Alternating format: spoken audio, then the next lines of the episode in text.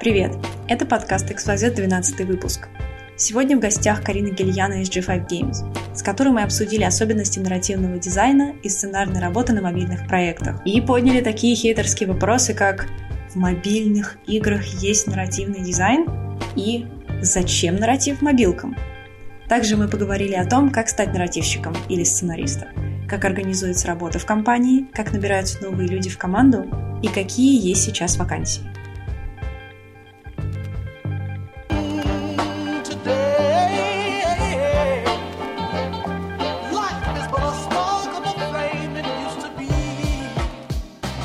Всем привет! Сегодня, как всегда, ведущие авторы Никита и Софья. И у нас в гостях Карина Гильяна, замдиректора департамента по нарративному дизайну в G5 Games, G5 Entertainment. Она работает с мобильными играми. Привет. Привет. Да, расскажи о себе. Если хочешь, расскажи про свою должность.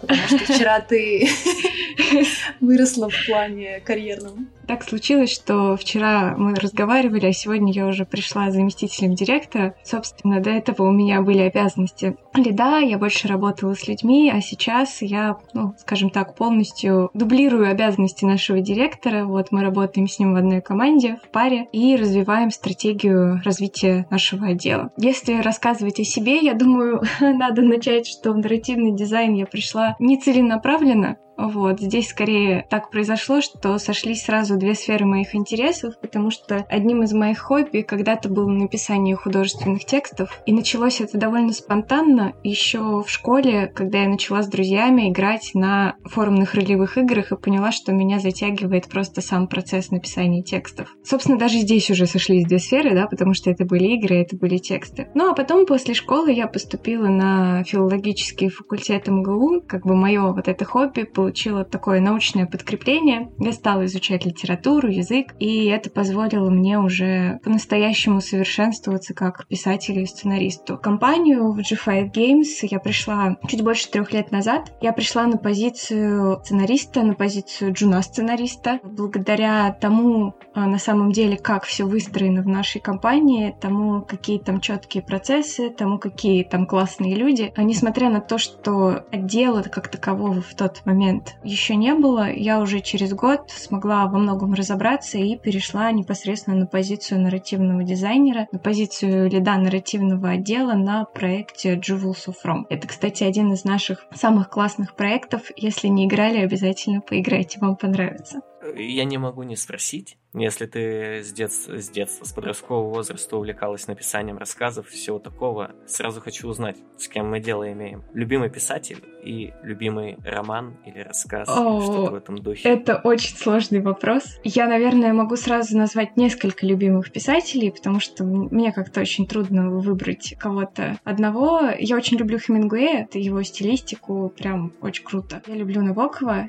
И сейчас такое будет немножко постыдное признание. Самая моя любимая книга — это «Гарри Поттер». Вот. Никак не могу от нее отвязаться. Вообще, мне кажется, эта книга не то что привела любовь к чтению, а именно меня так поставила на путь писательства, потому что первые форумы, на которых я играла, как раз были связаны с этой темой. Вау. За какую команду, школу, как они называются? Слизерин, Гриффиндор? Факультет. Всегда, за какой факультет ты играла? Слизерин forever. Серьезно? Да. Вау. Кстати, я где-то читала, что Малфой стал таким неоднозначным персонажем, как сейчас он воспринимается. Он не такой однозначно злодейский злодей. В нем есть какая-то изюминка, что ли. Я где-то читала, что именно актер придал такой вес персонажу, потому что до этого вроде как в книгах он был не такой. Ты бы с этим согласилась? Если честно, не особо фанат Гарри Поттера, но я всегда думал, Малфой же олицетворяет такую... английскую аристократию, которую особо никто не любит из простых людей в Англии и считает их высокомерными, заносчивыми. И он типа такой собирательный образ всего этого. Разве нет? Это ничего себе. Я тут выступлю на третьей стороне. Мне кажется, что в первую очередь это просто ребенок, который привык действовать так, как действует его семья. Но все-таки, когда ему пришлось делать какой-то свой личный выбор, он остановился перед чертой, да, перед чертой убийства там, и тому подобное. Те небольшие хорошие поступки, которые он совершил, во многом изменили там, ход книги, да, повлияли на сюжет. Поэтому, думаю, тут нельзя говорить о том, что он однозначно был плохой в книге или что только актер принес вот этот какой-то светлый момент. Я думаю, что, в принципе, изначально здесь была цель показать, что мы, несмотря на воспитание, можем стать теми, кем хотим быть. Кстати, исходя из первого вопроса, ты сказала, что ты отучилась на филолога. Каким образом филологическое образование помогает нарративщику? Потому что, мне казалось, филологи же изучают прям какие-то сверхзаумные вещи, трактаты, книги и все такое прочее, что как будто бы очень с большим трудом вписывается в современную вот эту поп-культуру, да, скажем. Да, ты, грубо говоря, изучаешь на втором курсе Фому Аквинского, и сложно это как-то проецировать этот опыт, да, на разработку видеоигр или в таком духе. Ну, филологи действительно изучают заумные книги, но помимо заумных книг, они, в принципе, в такой собирают для себя культурный контекст, потому что вот первые 4 курса я только и делала, что читала. Мне кажется, больше я ничем не занималась, и там античную литературу, средневековую литературу. И в конце концов мы дошли все-таки до современной, слава тебе, Господи. Вот, это было довольно интересно, но вот пока ты это все изучаешь, ты смотришь, как вообще эволюционировало искусство и какие общие законы работают в литературе. И более того, ты рассматриваешь это не только с точки зрения литературы, но и вообще с точки зрения других искусств, даже с точки зрения музыки, с точки зрения изобразительного творчества и тому подобное. То есть ты просто набираешь для себя огромную базу, которую потом ты можешь использовать в работе, например, при написании сценариев. Поскольку чем отличается, скажем так, хороший сценарий, в принципе, да, тем, что он заставляет человека проассоциировать каких-то персонажей, какие-то мелочи, там, детали в диалогах с тем культурным багажом, который есть у этого человека. Если мы посмотрим там на искусство в целом, мы увидим, что, например, очень много вообще почти в любом искусстве библейских отсылок. Но как бы если ты это не изучал, если ты, в принципе, в это не вникал, то ты никогда не сможешь их использовать, и значит, твое творчество станет немножко, но беднее. Вот, поэтому это 100% помогает. Потом, когда ты много читаешь, тебе так или иначе приходится учиться отсеивать важное от неважного. Вообще способности к анализу — это то, без чего филолог жить не может, потому что, ну, я, например, училась на именно теории литературы специальности. Вся моя работа заключается в том, чтобы анализировать тексты и изучать общие законы, там, их построения, там, какие-то предсказания даже делать, да, по поводу того, как будет развиваться литература дальше. Когда ты начинаешь изучать игры, вот эта способность к анализу, умение отделять зерна от плевел очень помогает, потому что ты начинаешь видеть структуру нарратива в играх. Ты анализируешь одну игру, вторую, третью, ты набираешь уже другую базу, да, не книжную, а игровую, но у тебя уже есть инструмент, с помощью которого ты сможешь быстро понять, что здесь происходит и как надо делать. Грубо говоря, ты лучше понимаешь паттерны, наверное, и тропы, которые свойственны для культуры. Да. И вообще выстраиваешь такую гипертекстуальную у себя в голове штуку, когда ты связываешь одно с другим, грубо говоря. Такие нейронные связи, майндмап можно построить. Именно так. Классно, да. Скажи, ты сказала, ну так, это я немножечко вырываю, наверное, слова, но ты упомянула отсечение информации. И вот я хотела спросить вообще конкретно про фичикат. На мобильных платформах это вообще распространенная штука, что приходится много всего вот, отрезать, вырезать в нарративном конкретном дизайне. Тут все зависит от того, как вы поставите на самом деле работу внутри. Да, то есть я из тех людей, которые всегда заранее дают лимиты и говорят, что дальше этого нос совать нельзя, да, то есть, не знаю, больше вот там 5 реплик в диалоге писать нельзя, потому что мы там замерили, потестили, что плохо работает, да, там люди начинают чурниться или еще что-то в этом духе. Плохо, когда заранее нарративный дизайнер не знает, в каких рамках он должен работать, он запускает свою фантазию в полет, начинает что-то придумывать, продумывать, а потом же очень сложно редактировать. Это как по-живому каждый раз ножом режешь, и тебе просто жалко чужой труд, чужую работу, чужое творчество, да, где человек раскрылся. И когда тебе вот здесь приходится говорить, что извини, но придется выкинуть, это, конечно, очень больно, и мы просто ставим процесс так, чтобы не допускать вообще такой ситуации. Расскажи, как ты строишь работу с творческими людьми, если вот так вот прям их приходится ограничивать, это, наверное, трудно. Да, это на самом деле очень трудно, но главное, что когда вы вообще, в принципе, даже берете человека на работу, главное объяснить ему, в каком формате вы будете работать, чтобы его ожидания, да, скажем так, плюс-минус совпали с тем, что вы можете ему предложить. Потому что когда человек приходит в ожидании, что он будет создавать новые миры, прописывать 50-страничный лор, там еще что-то, писать огромные тексты, прорабатывать сценарий там с 1000 персонажей, убивать их там, не знаю, в каждом апдейте, вы должны ему объяснить, что у вас есть формат, у вас есть определенная стратегия, что вы делаете игру для определенной целевой аудитории, и что это продукт, который должен зарабатывать деньги, что то, что хочет показать сценарист или нарративный дизайнер, должно сойтись обязательно с тем, что хочет увидеть аудитория, иначе этот продукт делать просто бессмысленно. И если человек готов это понимать, да, если он готов работать на продукт, тогда вы можете продолжить общение, и дальше уже на самом деле все строится гораздо проще. Здесь важно узнать просто, во-первых, чем человек хочет заниматься, да, потому что, во-первых, у каждого свои скиллы. Кто-то хорошо пишет диалоги, кто-то офигенно придумывает концепты для новых историй, кто-то, не знаю, классные шутки придумывает. Вот просто конфетка. Кто эти люди? Это наши сценаристы. Вот, у нас классная команда. Понятно, что если вы посадите человека каждый день писать, не знаю, только диалоги, он, скорее всего, через неделю сойдет с ума. Потому что невозможно работать с одной задачей, тебе все время хочется переключиться на другую какую-то деятельность. И здесь, кстати, для этого мы построили процесс так, чтобы, во-первых, каждый писатель мог в любой момент, каждый сценарист подключиться к любой задаче. Понятно, что у каждого разный уровень, поэтому какую-то сложную стратегическую задачу на продумывание нельзя доверить джуну, да, и ему можно доверить там маленький кусочек или пригласить поучаствовать в качестве человека, который может высказать свое мнение. Но так или иначе, когда человек набирает опыт, он может в любой момент взять на себя написание целого апдейта, а не только там конкретных диалогов или каких-то отдельных шуток или там продумывание образа персонажа. И ребята часто меняются. Да, там кто-то один пишет в этот раз, не знаю, апдейт для ивента, окей, а второй человек пишет, не знаю,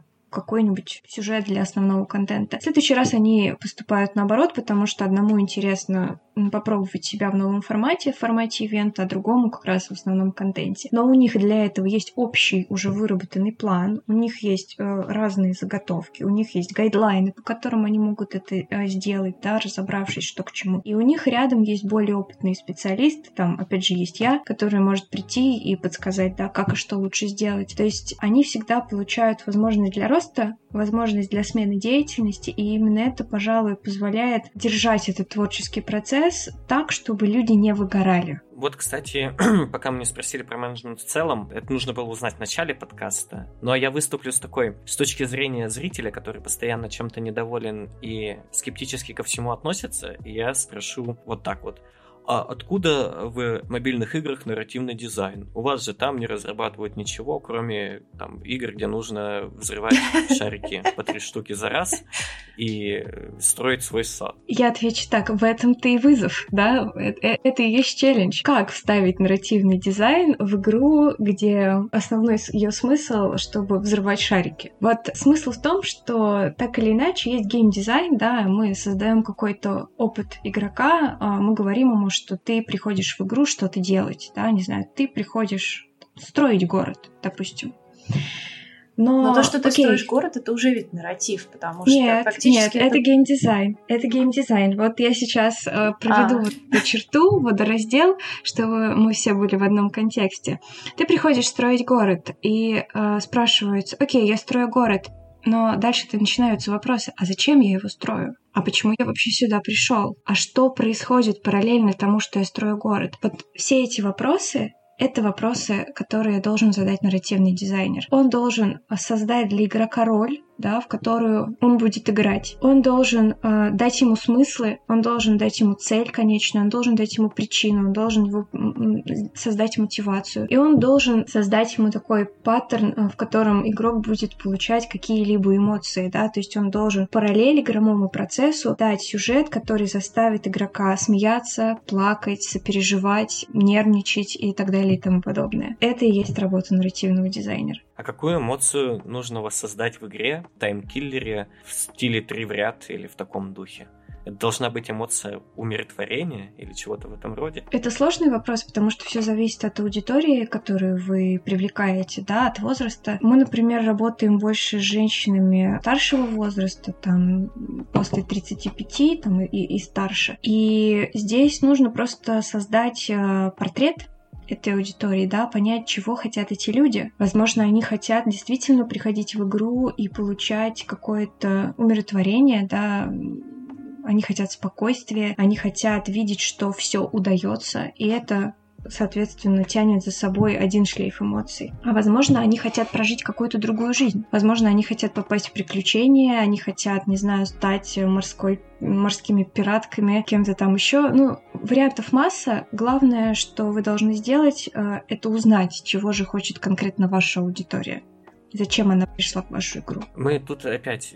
Извини, Софа, я знаю по астральным каналам, что тебе нужно задать вопрос, но раз мы заговорили об аудиториях, существует же пересечение аудиторий. То есть, допустим, вот у нас есть игра для женщин 30+, и она же подойдет еще для какой-то аудитории, верно? Конечно. Правильно понимаю? Расскажи пару примеров.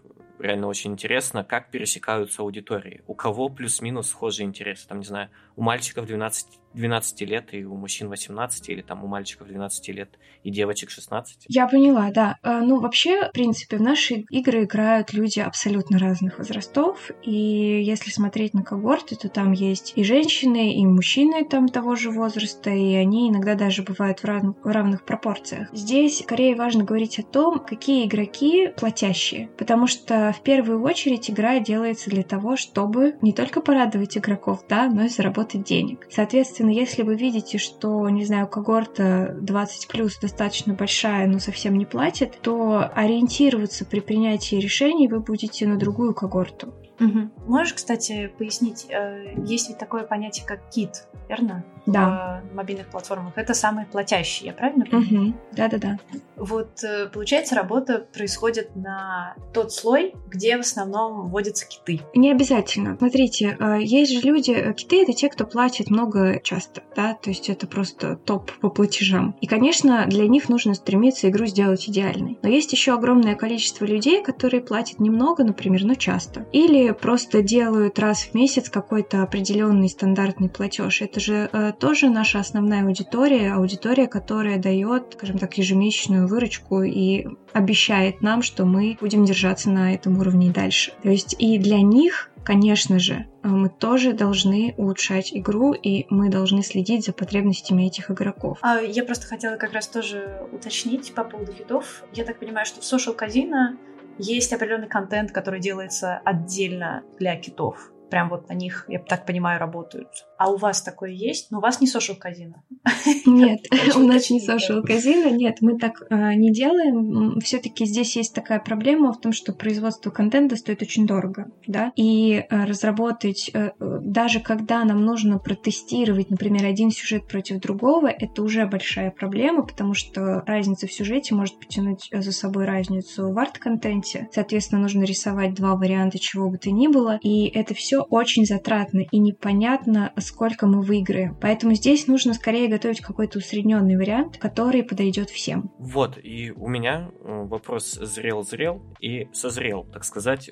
Почему издатели мобильных игр так мало ориентируются на платные мобильные игры, которые будут продаваться, ну, по цене там 400-300 рублей единоразовой покупкой, и за счет какого-то маркетинга, да, пытаться все это окупить за счет рекламы, может даже на какую-то выставку себя пропушить, и все в таком духе. Потому что большинство действует по модели добровольных платежей. Это просто экономически невыгодно разрабатывать платную игру, которая с единоразовым платежом, или в чем вообще дело? Я думаю, что здесь мне просто не хватит экспертизы, чтобы ответить на этот вопрос, но я подозреваю, что проект, free-to-play проект, просто банально за свою жизнь заработает больше игры, которая просто продается на сторе разово. Тут очень много вопросов возникает с метриками и с тем, как близко нарративный дизайнер с ними взаимодействует. Можешь про этот момент рассказать? Нарративный дизайнер должен работать с метриками, должен разбираться в них. Я здесь вообще, на самом деле, выскажусь категорично. На мой взгляд, что любой, кто работает на free-to-play проекте и отвечает за, внимание, разработку концептов, а нарративное дело именно за них и отвечает, должен разбираться в метриках. Это ты еще так между делом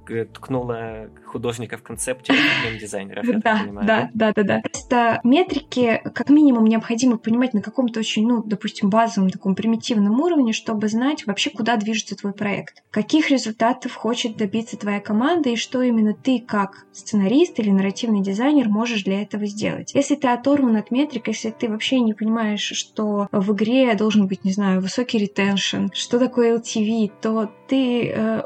Как вообще ты будешь строить ожидания от собственной работы? Потому что мы в самом начале, говорили о том, что человек должен работать на продукт. Если он должен работать на продукт, он должен понимать, как этот продукт продается. Собственно, если говорить о более глубоком понимании, то нарративный дизайнер обязан, безусловно, разбираться в метриках. Также он обязан готовить предложения по экспериментам и тестированию, так как ему важно составить представление о том, почему конкретный сюжет или нарративный инструмент, который он создал, сработал хорошо, а какой-то другой не очень. Или почему мы не увидели разницы. Каждый раз, когда нарративный дизайнер или сценарист что-то вообще в принципе производит, он должен понимать, почему это хорошо. Вернее, как он должен иметь предположение о том, почему это будет хорошо. А потом должен уметь посмотреть, а действительно ли это так сработало, и если нет, то почему нет. В противном случае он никогда не сможет относиться к своей работе осознанно. То есть он просто будет что-то делать, но не понимает, для чего он это делает, как он это делает, почему, и, соответственно, он не будет развиваться как специалист и не будет развивать проект.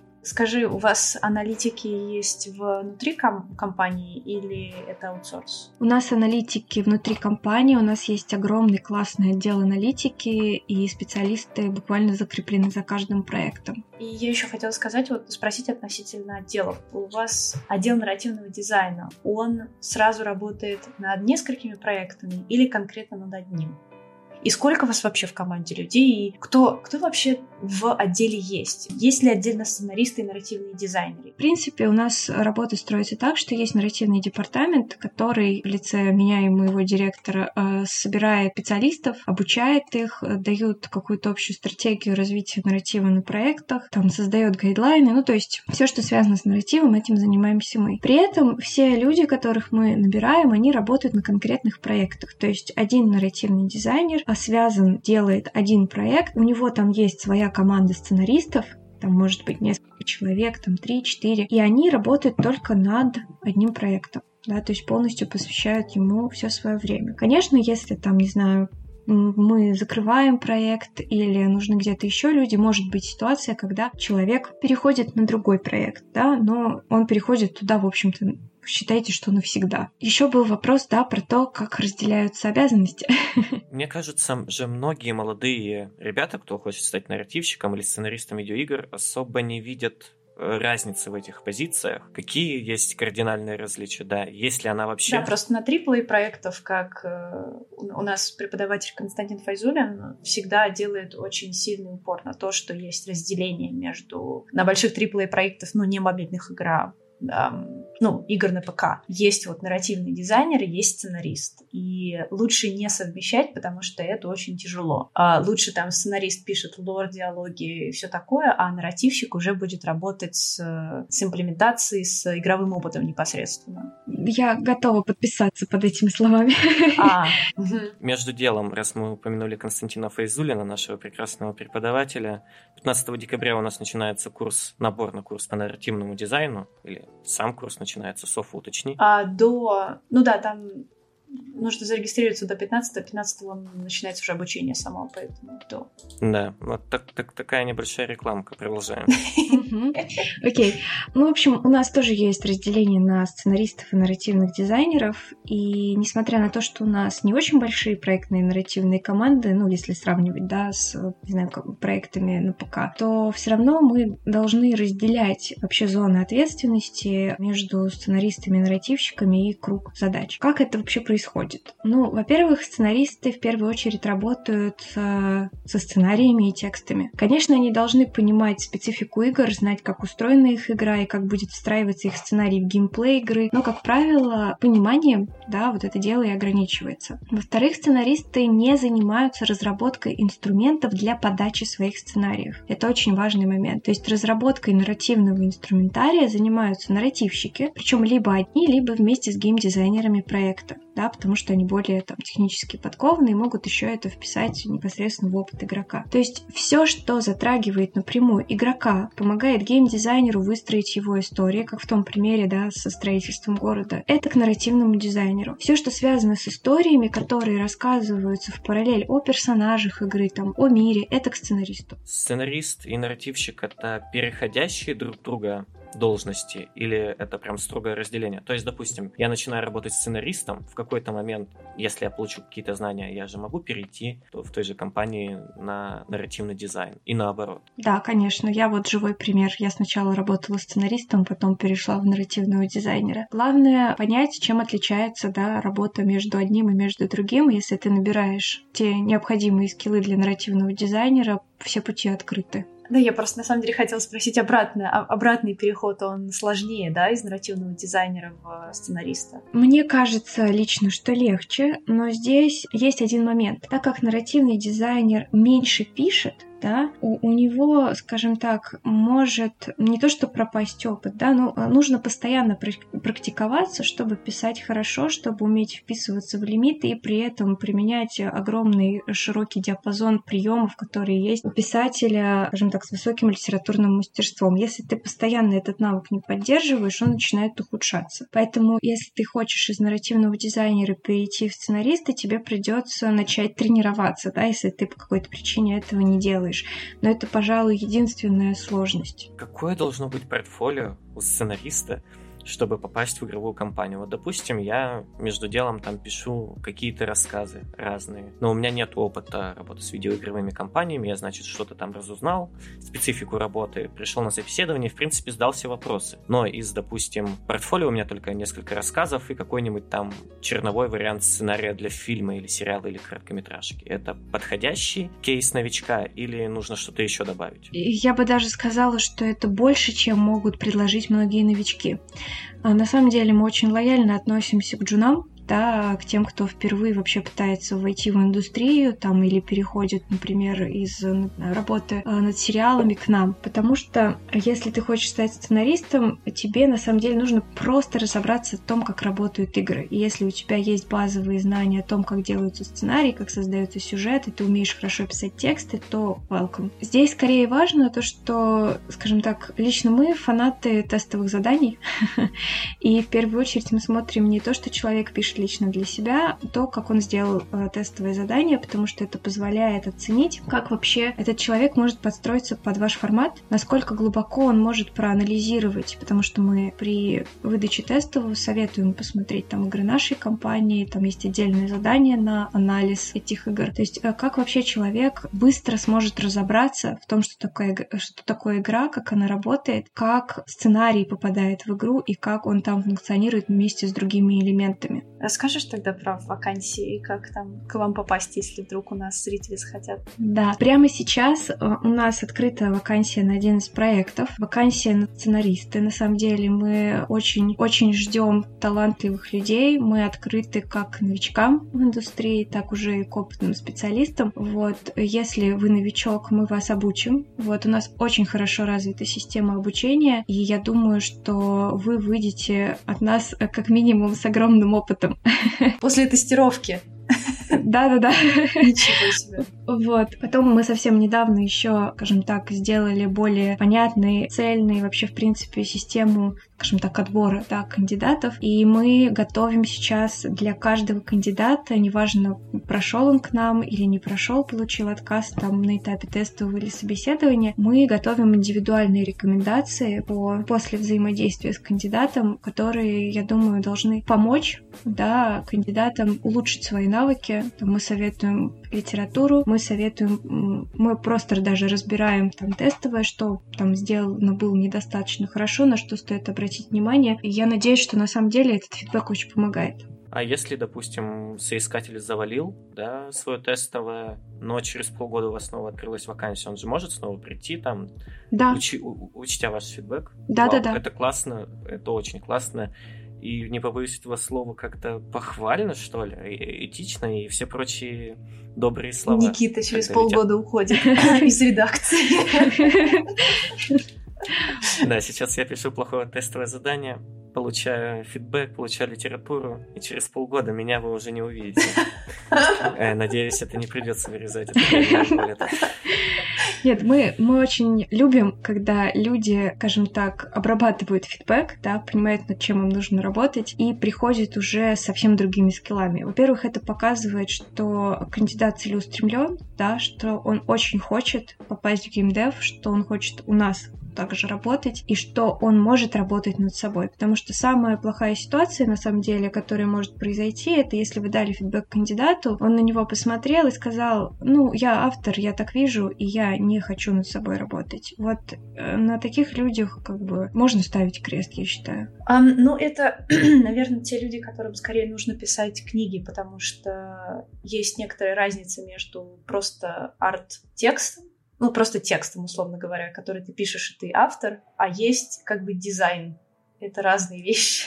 Дизайн — это тоже есть. Да. Просто смотрите, когда вы пишете книгу, вы, наверное, же тоже хотите, чтобы она получила какое-то признание. Да? Mm-hmm. Чтобы, не знаю, она издавалась, чтобы люди ее читали, чтобы люди ее покупали. Так если вы не умеете прислушиваться к фидбэку, то же самое будет происходить, если вы пишете книги. Mm-hmm. Потому что вы, например, вообще не попадете в целевую аудиторию своей книги, да? Вы напишете, вы выберете то смешение жанров, которые не понравится аудитории. И что тогда вы будете делать? Тоже будете сидеть и говорить: о, я непризнанный гений.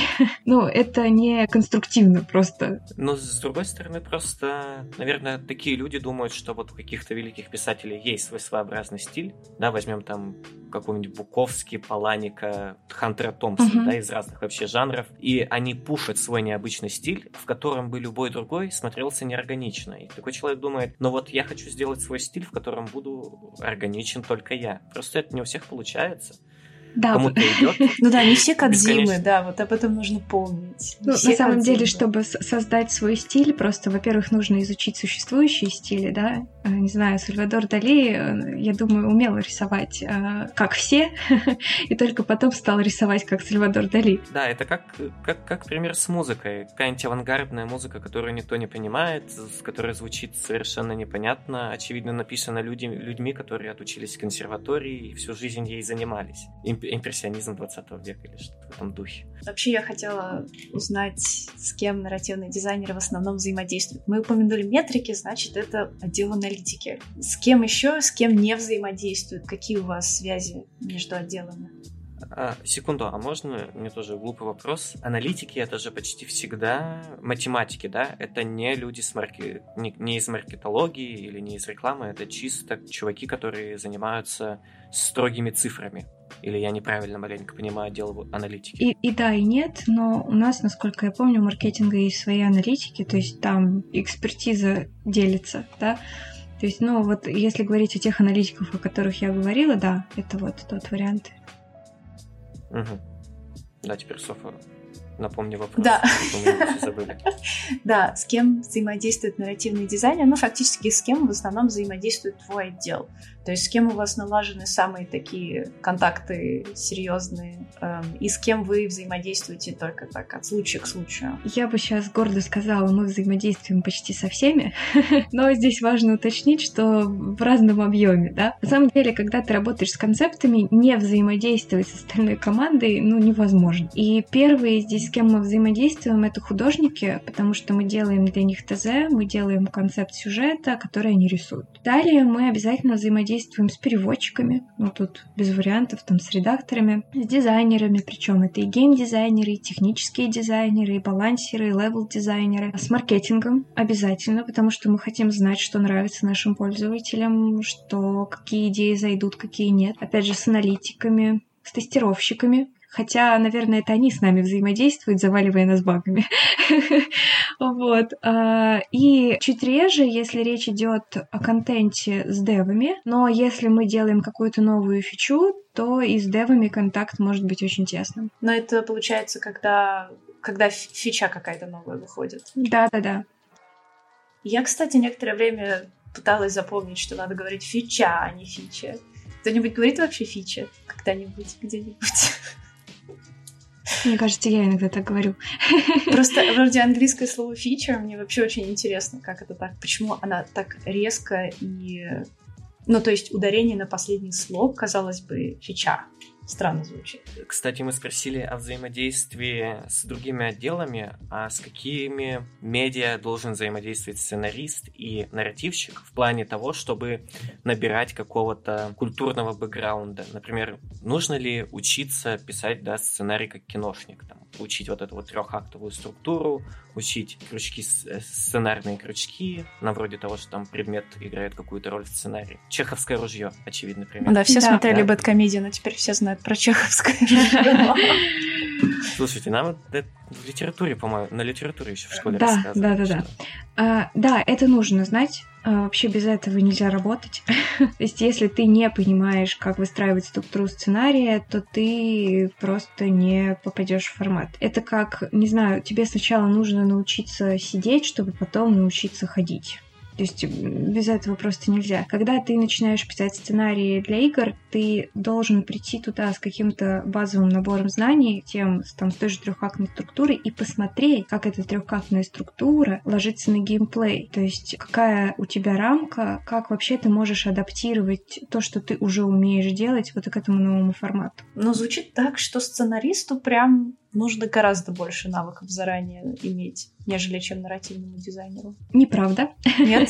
Понимаете, в чем дело? Нарративный дизайнер — это все-таки еще тот человек, который обладает общим нарративным виженом. Сценаристы, каждый может работать над своей задачей, да? Один сценарист один апдейт написал, второй другой. Но нарративный дизайнер — это тот человек, который все это связывает в единое целое и помогает сценаристам передать то, что они придумали, через разные инструменты, через тексты, через звуки, через арт и так далее и тому подобное. И если нарративный дизайнер не будет понимать, как работает трехактная структура, какой вообще сценарий, как отличить хороший сценарий от плохого. Дизайнер — это еще тот человек, на самом деле, который принимает работу, в том числе у сценариста, и помогает ему сделать сценарий более интересным. Просто не сможет держать этот общий вижен, поэтому нарративному дизайнеру нужно гораздо больше, чем сценаристу. У нас в конце будет все равно вопрос про что читать, потому что посмотреть. У меня такой с подковыркой вопрос. Если бы можно было выбрать, например, одного сценариста, по которому нужно было бы все изучить, то какой бы сценарист это был? Мне просто всегда казалось, что в 21 веке это какой-нибудь очевидно Тарантино, потому что он постоянно референсится к каким-то старым фильмам, он весь в поп-культуре, он супер-гипертекстуальный и прям просто апологет режиссера-постмодерниста и включает в себя все, что нужно знать современному сценаристу. На твой взгляд, какой бы мог быть деятель сценарного мастерства? Может, даже писатель, не знаю. По кому можно научиться всему? Я здесь принципиально отвечу так. Ни по какому. обязательно нужно брать нескольких, потому что если ты ограничиваешь свое видение кем-то одним, то ты всегда, во-первых, будешь делать хуже, чем тот человек, на которого ты смотришь. Это надо понимать. И значит, ты всегда будешь уметь делать еще меньше, чем в одном условно жанре. Я так понимаю, нужно избегать вот этого туннельного зрения, так называемого, да? То есть никогда не загонять себя в какие-либо рамки. Вау, понятно. А с кого бы лучше тогда было начать? Вот чью фильмографию, не знаю, посмотреть или что прочитать. 101, так сказать, у нас лекция «Нарративный дизайн». Ты лектор, ты говоришь. К завтрашнему дню посмотрите это и прочитайте это. Что бы это было? Это потрясающе сложный вопрос, потому что я прям растерялась на самом деле. Понимаете, в чем дело? Если это был разговор с конкретным сценаристом, да, который работает на конкретном проекте, то я бы ему дала конкретного человека. Не знаю, вот вернусь к Jewels of Rome, да, к нашему прекрасному проекту. Там сюжет, на самом деле, достаточно, я бы сказала, эпический. Ни больше, ни меньше. И, соответственно, человеку, который работает над этим сюжетом, нужно понимать, как вообще устроен этот жанр эпопеи. А для этого, простите, нужно пойти и посмотреть «Властелин колец», не знаю, «Игру престолов», для того же «Гарри Поттера», понять, что есть общего в построении этих произведений. А там есть общие моменты, их довольно много. И дальше уже этот человек сможет использовать это в своей работе. Если сценарист работает над проектом, не знаю, где какая-нибудь мелодрама, другая история и совсем другие советы. Посмотреть все серии «Санта-Барбары», тогда вы потеряете сценариста, наверное, на месяца 2 или 3. Вообще, когда, Никита, ты спросил про хороший сценарий, вообще в целом, мне сразу вспомнился Эдгар Райт. Но я просто, видимо, фанатка. Карина, у тебя есть какой-нибудь твой любимый режиссер? Это уже вне контекста работы, а просто, да. С режиссерами трудно, но я думаю, что это, наверное, Лантимос. Вот я не помню каждый раз ударение. Йоргос. Да, Йоргос. О, боже мой. Да, это режиссер, который снял «Лобстера». Да. Господи, «Фаворитку». О, боже. «Фаворитка», кстати, немножечко выбивается из его предыдущих работ, потому что она такая, вполне себе реалистичная, казалось бы. Историчная, реалистичная. А до этого он снимал такие очень просто абсурдные, схематичные фильмы, вот как «Лобстер», как «Священный олень». Да. Я, кстати, начала смотреть его со «Священного оленя», и первую неделю после просмотра этого фильма я ходила как сомнамбула по дому и думала, что это только что со мной произошло. Вот. А потом я решила посмотреть другие фильмы, и мне просто очень понравилось. А, кстати, я начала, наверное, с «Лобстера», и первый раз я посмотрела и подумала, да, прикольно, а потом я пересмотрела, и теперь я считаю, что это одна из лучших комедий романтических. Может быть. Да, Йоргос волшебный. Я вообще до этого хотела спросить про мета и кор. Сейчас, если я правильно понимаю, в мобильных проектах есть основной геймплей, а есть геймплей, условно говоря, в менюшках, какие-то ивенты, которые происходят, как, например, в Уна сейчас на тему Хэллоуина. Есть буквально настольная игра, ты там себе кубики бросаешь. Ты играешь в основной геймплей, это кор-геймплей, фактически в Уна. А потом ты заходишь в Хэллоуин-ивент и там играешь в какую-то, условно говоря, другую настольную игру, где нужно просто кубик кидать. Вот. Если у вас на проекте разделение на дизайнеров, которые работают с метой и кором? Пока нет. Вот, пока даже непонятно, будет ли. В принципе, у нас дизайнер должен уметь работать и с тем, и с другим. Причем, я даже скажу больше, он должен уметь работать и с метой, и с гриндом. Приведу пример. Мы на многих проектах усиляем гринд с помощью нарратива. Мы нарративно обрабатываем механики. Например, если вы заходите, не знаю, сыграть в здание «Серебряная шахта», то вас встретят механиков, в которые вы будете реально добывать серебро. И это круто работает, и мы получаем очень много отзывов о том, как погружает уровень в атмосферу, в нарратив, да, в мир игры. При этом нарративщик, который как раз работает с этими механиками на пару, да, с левел-дизайнером, он должен работать и с механиками на мете, и вообще понимать, как переходит гринд в мету, как кор в мету, как кор с метой связан, да, то есть здесь разделения нет, это все одно целое. А можешь пояснить кор, гринд, и мета. Я знаю просто разделение меты и коры. То, что я разделила вот в Uno, я знаю, что есть коры и мета. А гринд — это... Ну, гринд — это просто, по сути, уровни, да. Если мы говорим о матч 3, то это матч 3. Матч 3 уровень. А то, что вы делаете на мете, например, у вас, не знаю, сити-билдер, да, вы строите здание, там, вы зарабатываете монетки в гринде, и потом за эти монетки, не знаю, может быть, даже кастомизируете что-то, как у Playrix. Вот это то самое разделение. А, стой, подожди, получается, гринд — это и есть кор, тогда так? Ну, нет, кор просто это, на самом деле, чуть больше, чем гринд, да, если говорить о курс-цикле, конечно же. Наверное, простыми словами, гринд — это там, где ты зарабатываешь внутриигровую валюту, потому что это, очевидно, параллель с гриндом из MMORPG. Окей. Скажи, а вот как измерять, ну, это, опять же, наверное, к аналитике, но я хочу так медленно перейти к вопросу о тестировке. Вот как измерить запрос на сюжетность в мобильной игре? Это очень сложно, давайте так. Я думаю, здесь нет однозначного ответа, но есть один момент. Всегда будут люди, которым интересны механики, и только механики. И всегда будут люди, которые любят истории. Последних, если мы будем судить по рейтингам сериалов, гораздо больше.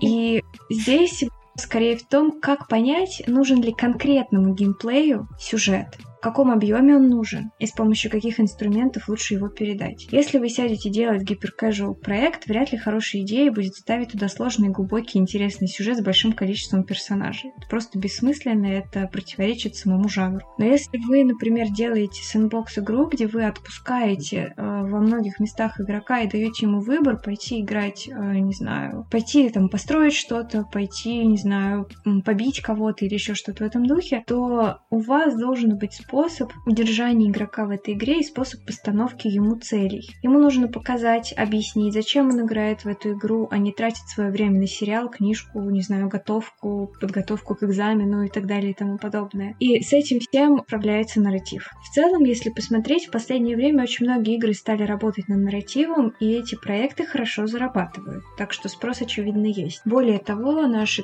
тесты неоднократно показывали, что там нарратив поднимает ретеншн, что нарратив можно заработать, и что пользователи, в принципе, готовы платить за нарратив.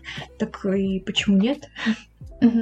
А, на всякий случай, ретеншн — это возвращение в игру, верно? Краткосрочное. Удержание. А, удержание. Там есть разные ретеншн. Есть ретеншн там первого дня, есть 7-го, 14-го и так далее. То есть... У меня есть наболевшая история.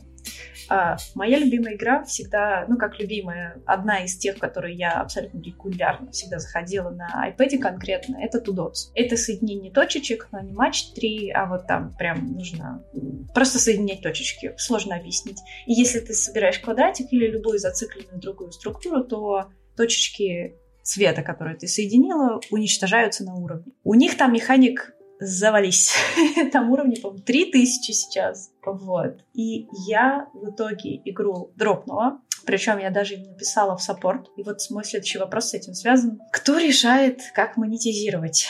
Потому что в игре раньше была исключительно монетизация за... Ну, если я хочу какую-то помощь на уровне, то я могу посмотреть рекламу, она мне прилетит. А тут внезапно реклама стала вылезать абсолютно неожиданно, когда я ее не ждала. И это очень резкая монетизация, которая заставила меня дропнуть игру, потому что я всегда заходила в эту игру с ощущением такой, знаешь, комфорта какого-то, что я точно не получу в лицо рекламу просто так. При этом есть игры, в которые я играю типа Uno, в котором изначально была такая монетизация, и я знаю примерно, что я все равно получу рекламу, и меня это не раздражает. Но просто вот когда в Tudotsu появилась эта монетизация, я ее, мне стало некомфортно, потому что игра в целом интеллектуальная, немножечко больше, чем условно Uno. Там мне прям не хочется иногда смотреть рекламу специально. Я туда захожу, просто там арт интересный, все такое. Скажи, нарративщики, они как-то связаны с монетизацией? Нет, и здесь вообще, чтобы принять решение о том, чтобы, не знаю, вставить ту же рекламу в игру, нужно согласие, да, сотрудничество многих отделов, потому что там даже реклама — это про маркетинг, это про вообще... Опять же, нужно смотреть аналитику, да, понимать, сколько игроков у тебя потенциально может отчурниться, и насколько тебе эти игроки важны, да, платящие, они не платящие. Здесь должен принимать решение геймдизайнер,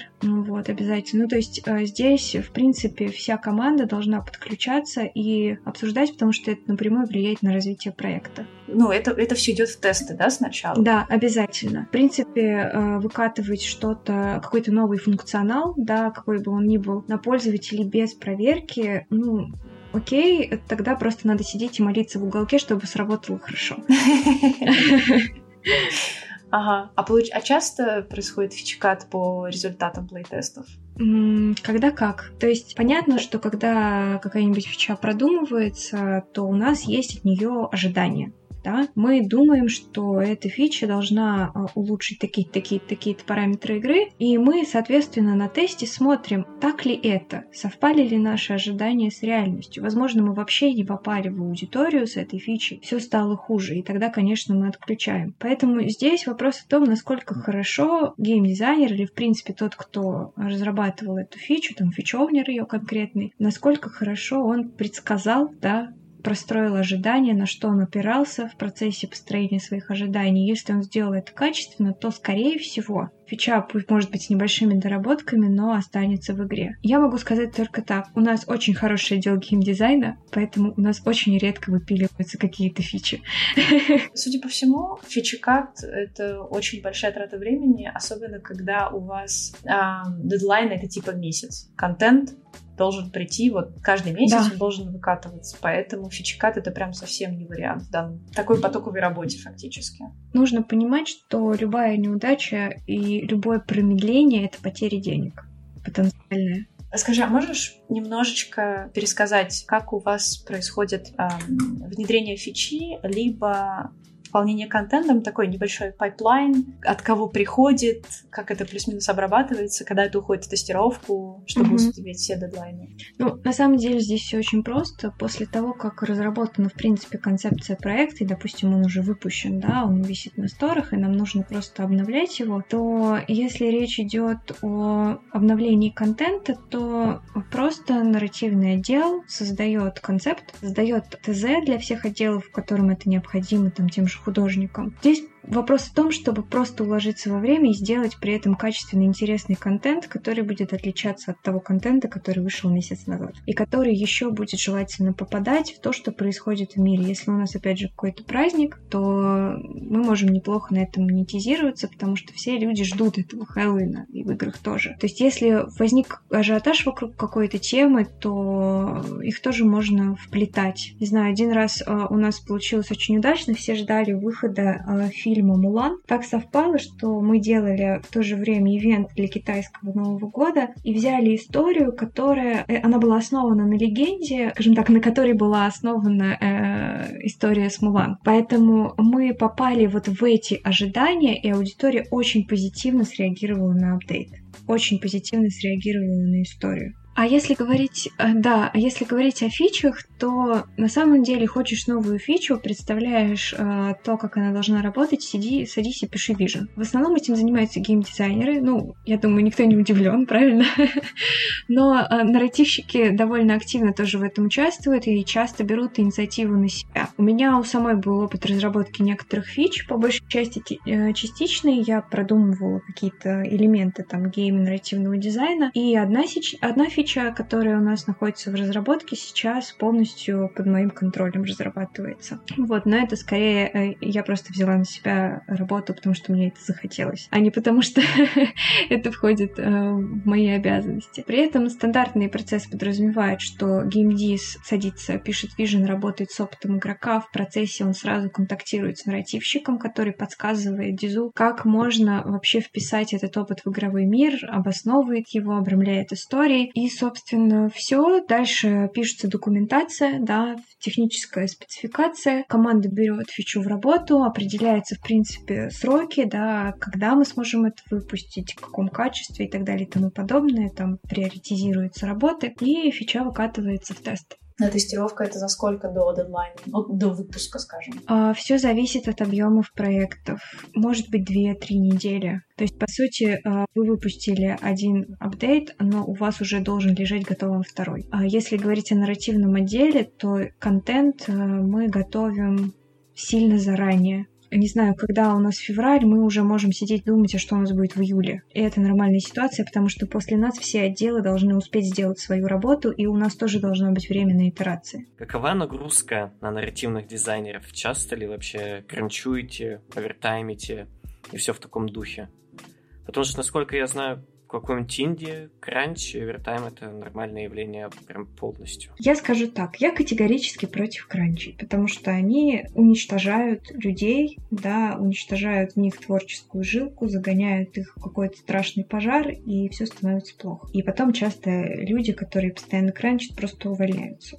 Если вы не хотите терять хороших, талантливых специалистов, выстраиваете менеджмент, да, выстраиваете процессы так, чтобы никому не приходилось кранчить. Это правило. Но при этом кранчи случаются, потому что бывают какие-то непредвиденные задачи, проблемы, алармы, и что-то приходится переделывать. В таких ситуациях лично я предпочитаю заранее оставлять ребятам, и я прошу их при планировании такой делать люфт, который позволит им, если что, быстро взять какую-то задачу в работу, и этот люфт там должен быть не меньше 2 недель, да, чтобы никто не перенапрягался, и максимум, может быть, кому-то пришлось задержаться на час там, или 2 после работы, но не больше, но не более того. У меня самой, когда я начинала только работать, была история, когда мне пришлось кранчить, но у меня была безвыходная абсолютно ситуация, мы расширялись, мы никак не могли найти мне в пару сценариста на проект. При этом мне было необходимо написать одновременно и апдейт контентный, и апдейт для ТЛЕ, и еще я участвовала в разработке фич.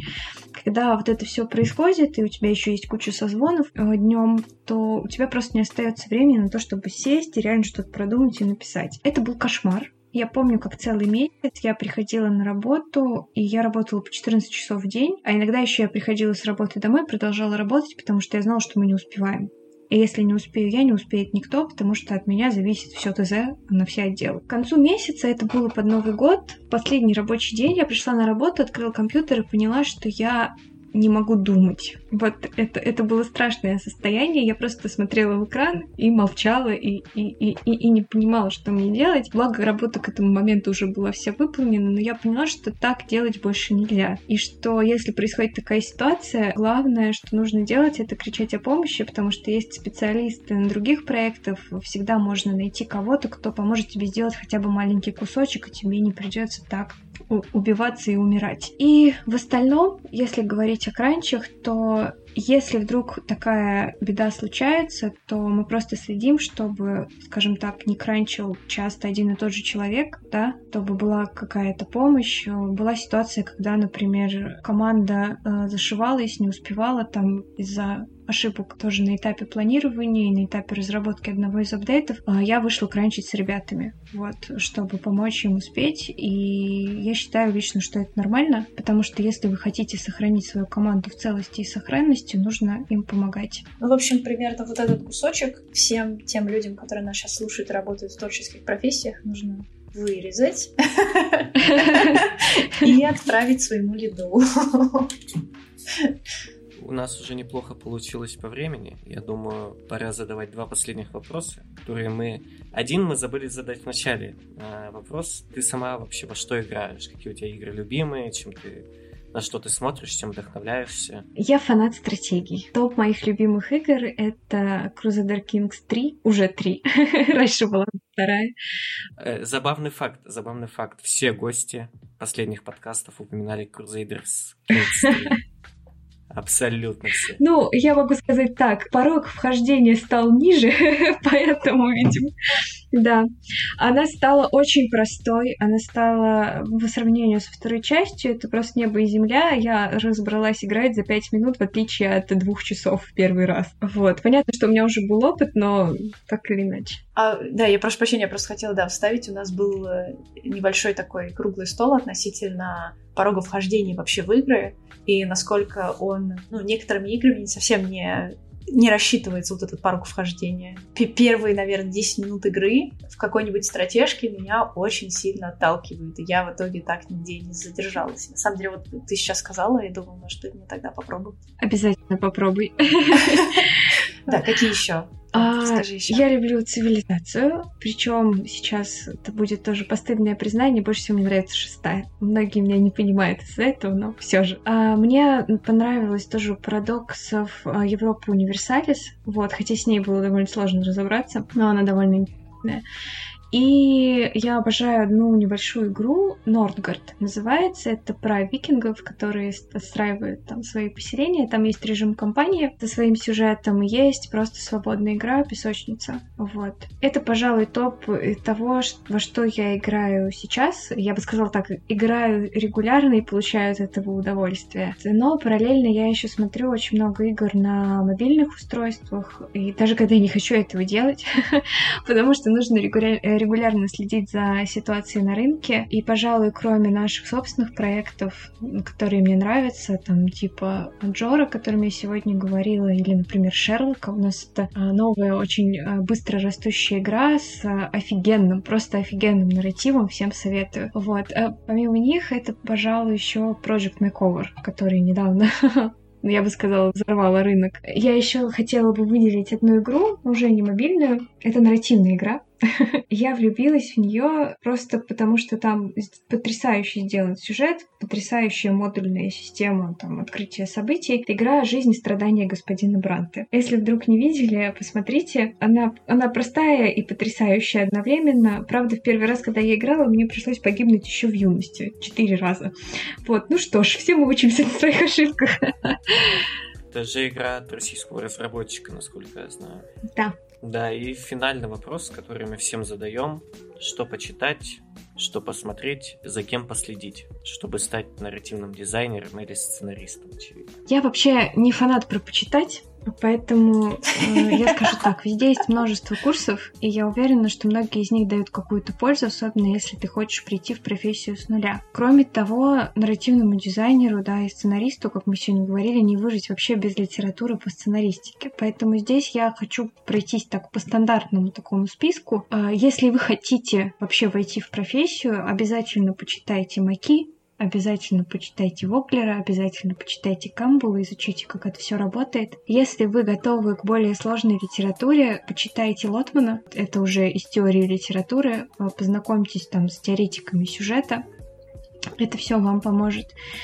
Нарративному дизайнеру нельзя работать без знаний в психологии, поэтому погружайтесь в психологию, старайтесь изучать, как люди взаимодействуют в группах, не знаю, как личность развивается, какие-то такие вещи. Постарайтесь понять о том, какие вообще у человека могут быть потребности, какие у него есть эмоции, как эти вещи связаны. И, конечно же, изучите основы геймдизайна. Вот. Но при всем при этом продолжу настаивать, что нет ничего лучше практики, потому что когда вы пишете, когда вы продумываете идеи, обсуждаете их с командой, получаете фидбэк и смотрите на свои мысли, на результат, который вы предлагаете со стороны, именно тогда, именно в тот момент вы начинаете видеть проблемы того, что вы сделали, а значит улучшать свои скиллы. Отлично. Спасибо за то, что пришла, за то, что с нами поговорила, за то, что нас вытерпела в конце концов.